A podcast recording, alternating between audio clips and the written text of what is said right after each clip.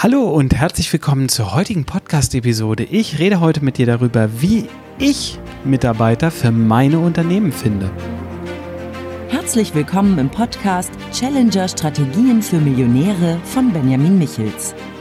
Benjamin ist strategischer Berater für Millionäre und dein Impulsgeber rund um Strategien, Mindset und Ziele für echten Erfolg und nachhaltiges Wachstum. Erweitere deine Denkweisen und finde die Klarheit, die du brauchst, um die wichtigen Entscheidungen in deinem Leben treffen zu können. Benjamin zeigt dir, wie du deine eigene Strategie immer wieder neu ausrichtest und mit Kraft, Energie und Klarheit in die Umsetzung kommst.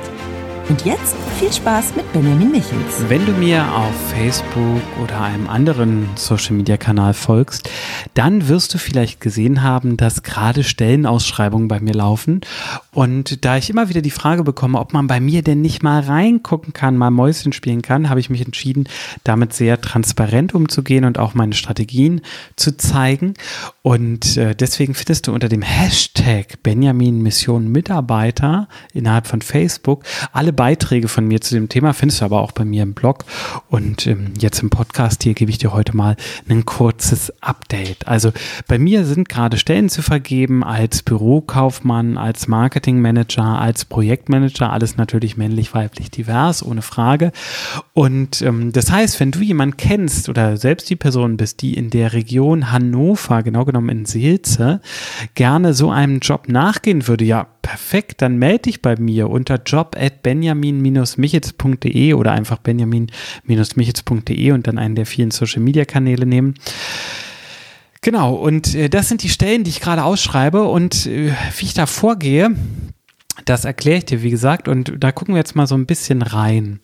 Und das erste ist immer, dass erkannt werden muss, ob man denn jetzt eine neue Stelle braucht oder nicht. Das kann man am Grunde am besten mit einer Ressourcenplanung machen. Das heißt, sich wirklich einfach hinsetzen, zu gucken, okay, wie stark sind meine Mitarbeiter ausgelastet und äh, vielleicht auch, wie stark bin ich selbst ausgelastet, was bleibt alles liegen und dann den Stundenumfang dessen zu bestimmen, was liegen bleibt, sich zu überlegen, ob das, was liegen bleibt, mehr Wert erzeugen würde, wenn man dafür jemanden einstellt.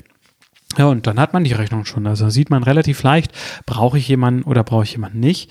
Und wenn ich so diese ja, diese Grundeinschätzung habe, dann kann ich nochmal ganz konkret den Bedarf bestimmen.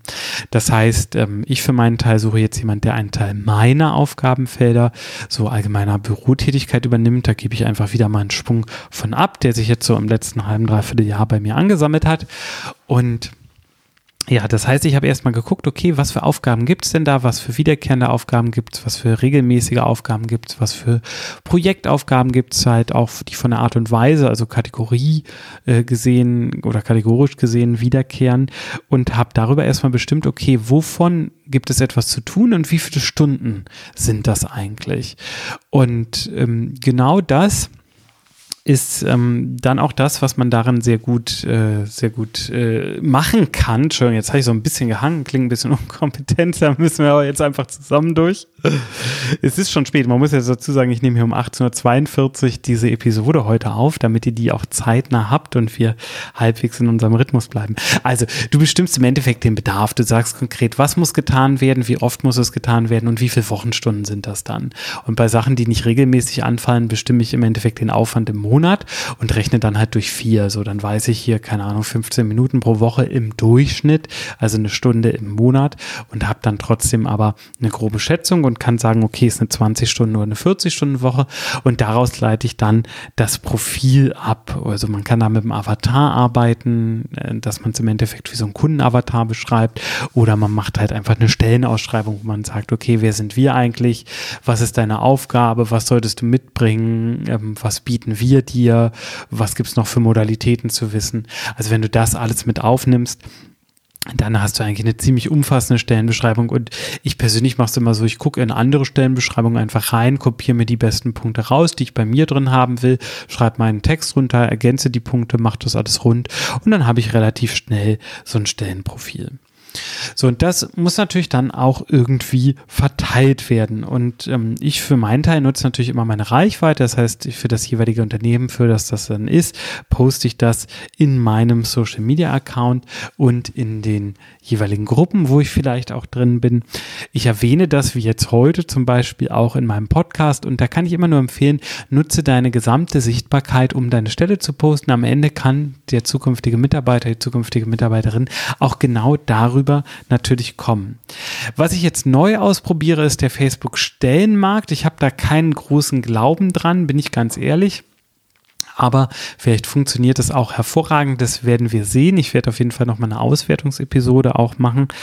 Facebook will natürlich, dass man die Stelle dann bewirbt. Also Facebook macht so ein Twitter-Ding daraus, könnte man sagen. Man gibt im Endeffekt ähm, die Stellenbeschreibung auf. Man kann die jetzt nicht sonderlich schön formatieren, muss man auch sagen. Das hat mir nicht so gut gefallen. Ich vermute aber, dass Facebook da in seiner Gesamtstrategie noch mal dran schrauben wird.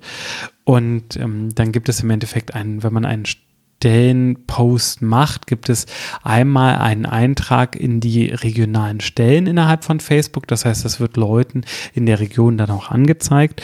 Und ähm, es wird natürlich als Post über die Seite auch abgesetzt. Das könnte man jetzt rein theoretisch auch händisch machen ohne Frage. Und dann will Facebook natürlich, dass man diese Stellenanzeige bei genau den richtigen Leuten bewirbt. Das habe ich noch nicht gemacht. Vielleicht mache ich dazu noch mal einen Testlauf einfach mit einem kleinen Budget. Wäre auf jeden Fall mal ein Versuch wert. Dann habe ich mir natürlich ähm, immer wieder auch tagesaktuell die Jobplattformen angeguckt. Das macht immer Sinn, da auch nochmal tagesaktuell reinzugucken. Ich habe ein Unternehmen im Bereich ja, Medizin im weitesten Sinne. Da schreiben wir zum Beispiel über spezialisierte Medizinplattformen aus. Man kann auch über regionale Plattformen ausschreiben, so wie bei mir jetzt in der Re Region hier der Hannover Jobanzeiger. Man kann auch über überregionale Sachen gehen, wie Indeed oder Stepstone, also eher so ja, ich sag mal, Generalisten. Es hängt halt immer so ein bisschen davon ab, wie die Strategie von einem dahinter ist. Ich in dem Fall diesmal habe mich für Indeed entschieden, weil Indeed einfach anhand der Statistiken, die ich gefunden habe, die deutlich höhere Reichweite hat, auch höher als Stepstone in dem Fall. Stepstone und hier unsere regionale Alternative, der Hannover Jobanzeiger, sind halt mit 495 Euro für 30 Tagen dabei. Wenn ich ähm, Indeed zum Beispiel nehme, da ähm, wird einem vorkalkuliert, was man machen sollte. Und ähm, also wenn man es bewirbt, man kann es auch kostenfrei machen, dann wird es natürlich nicht so gut, nicht so gut gesehen. Wenn man es bewirbt, dann äh, schlägt Indeed jetzt in dem Fall drei Euro pro Tag vor, was ungefähr 90 Euro pro Monat sind, damit wir acht Bewerbungen bekommen. Und ähm, da hängt es natürlich super stark auch an der Stelle muss man ganz klar sagen. Es gibt Stellen, da bekommt man keine Bewerbung oder nur eine in drei Monaten und es gibt Stellen, da bekommt man 30 Bewerbungen oder 120, wobei die Zeiten der Massenbewerbung natürlich so ein bisschen durch sind. Das wird durch Corona jetzt nochmal durchgerüttet, muss man auch ganz klar sagen. Aber ähm, ja, das kann man halt kann man halt gucken, hängt halt immer von Plattform und Stelle ab. Da empfiehlt es sich so ein bisschen durchzuprobieren auch und langfristig auch einfach ein Budget für Recruiting einzuplanen, auch wenn du noch ein kleines Unternehmen bist, weil du willst ja nicht irgendwen, sondern du willst gute Arbeiter, äh, Mitarbeiter. Und äh, da muss man ganz klar sagen, da hat eine Recruiterin, die ich äh, sehr zu schätzen weiß, einen Gedanken in meinem Kopf gesät, über den ich immer wieder nachgrübeln muss. Die guten Leute haben alle einen Job. Und das hat mich zum fünften Punkt geführt, nämlich das eigene Recruiting innerhalb des Unternehmens, also nee, durch das Unternehmen. Warum nutzen viele Mitarbeiter, äh, viele Unternehmen keine Headhunter? Relativ einfach, weil Headhunter oft gefühlsteuer sind. Das ist vielen Unternehmen das Ganze nicht wert. Aber jetzt muss man die zweite Frage stellen, warum bauen Unternehmen kein internes Headhunting auf? Also im Endeffekt nutzen Headhunter ja auch nur bestimmte Mechanismen. Und diese Mechanismen sind da marktfrei verfügbar. Und genau das könnte natürlich auch ein Unternehmen für die eigene Stellenbesetzung machen. Und genau so eine Strategie habe ich erarbeitet und auch schon länger im Einsatz. Und die nutze ich natürlich jetzt auch für mein Recruiting. Das heißt, das ist der fünfte Zweig. Und ähm, ich werde da natürlich auswerten und auch Ergebnisse zeigen, okay, wie viele Bewerbungen sind über die Social Media Posts gekommen, wie viele Bewerbungen sind vielleicht auch über den Podcast gekommen, wie viele über den Facebook-Stellenmarkt, wie viele über Indeed und wie viele Interessenten dann über das eigene Recruiting, weil wir wollen ja gute Leute haben und nicht die, die schlecht sind und vielleicht ewig keinen Job finden. Könnte man jetzt sagen, ist total gemein, dem muss man ja auch eine Chance geben. Ja, ist richtig. Ich würde jemand Gutes auch nehmen, auch wenn er jetzt keinen Job hat, ohne Frage. Aber ich will auf jeden Fall jemand Gutes. So.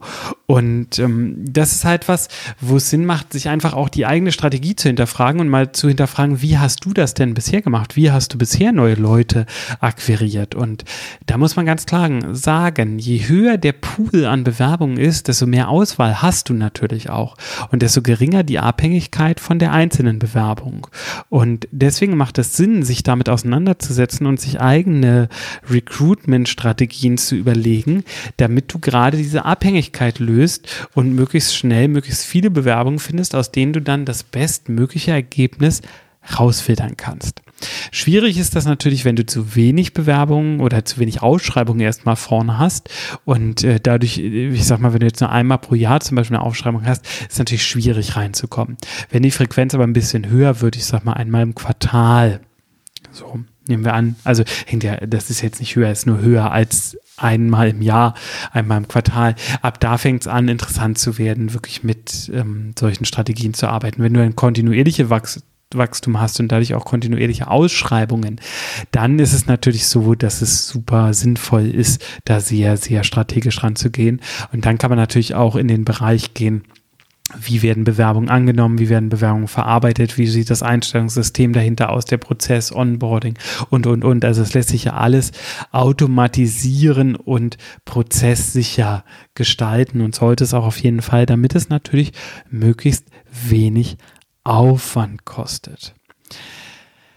Ich werde auf jeden Fall nochmal in die genaue Zahlenauswertung reingehen. Ich wollte dir jetzt nur schon mal den Impuls geben, dass du das halt auch sehr strukturiert und sehr systematisch angehen kannst. Ich zeige dir nochmal meine Zahlen, sobald sie dann verfügbar sind. Ich werde, denke ich, wahrscheinlich zwei, drei Episoden dazu nochmal machen. Auch nochmal mit so ein paar Zwischenlearnings für dich.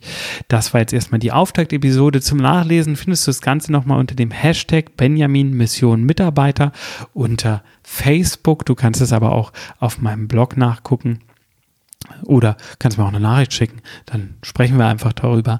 Gerade wenn du merkst, boah, wir hängen mit unserem Recruiting, wir haben da irgendwie kein System, keine Strategie, dann kann ich dir nur empfehlen, schreib mich an, podcast.benjamin-michitz.de oder geh direkt auf meine Webseite benjamin-michitz.de ja, und schreib mich über eines der vielen Social Media an und dann kommen wir einfach in Kontakt miteinander und ich gebe dir meine Tipps direkt mit auf den Weg. Ich hoffe, die Episode hat dir gefallen. Wenn ja, dann lass mir gerne ein Like da, wo auch immer du sie gefunden hast hast. Und ich freue mich, wenn du in der nächsten Episode auch wieder mit dabei bist. Bis dann, mach's gut. Tschüss.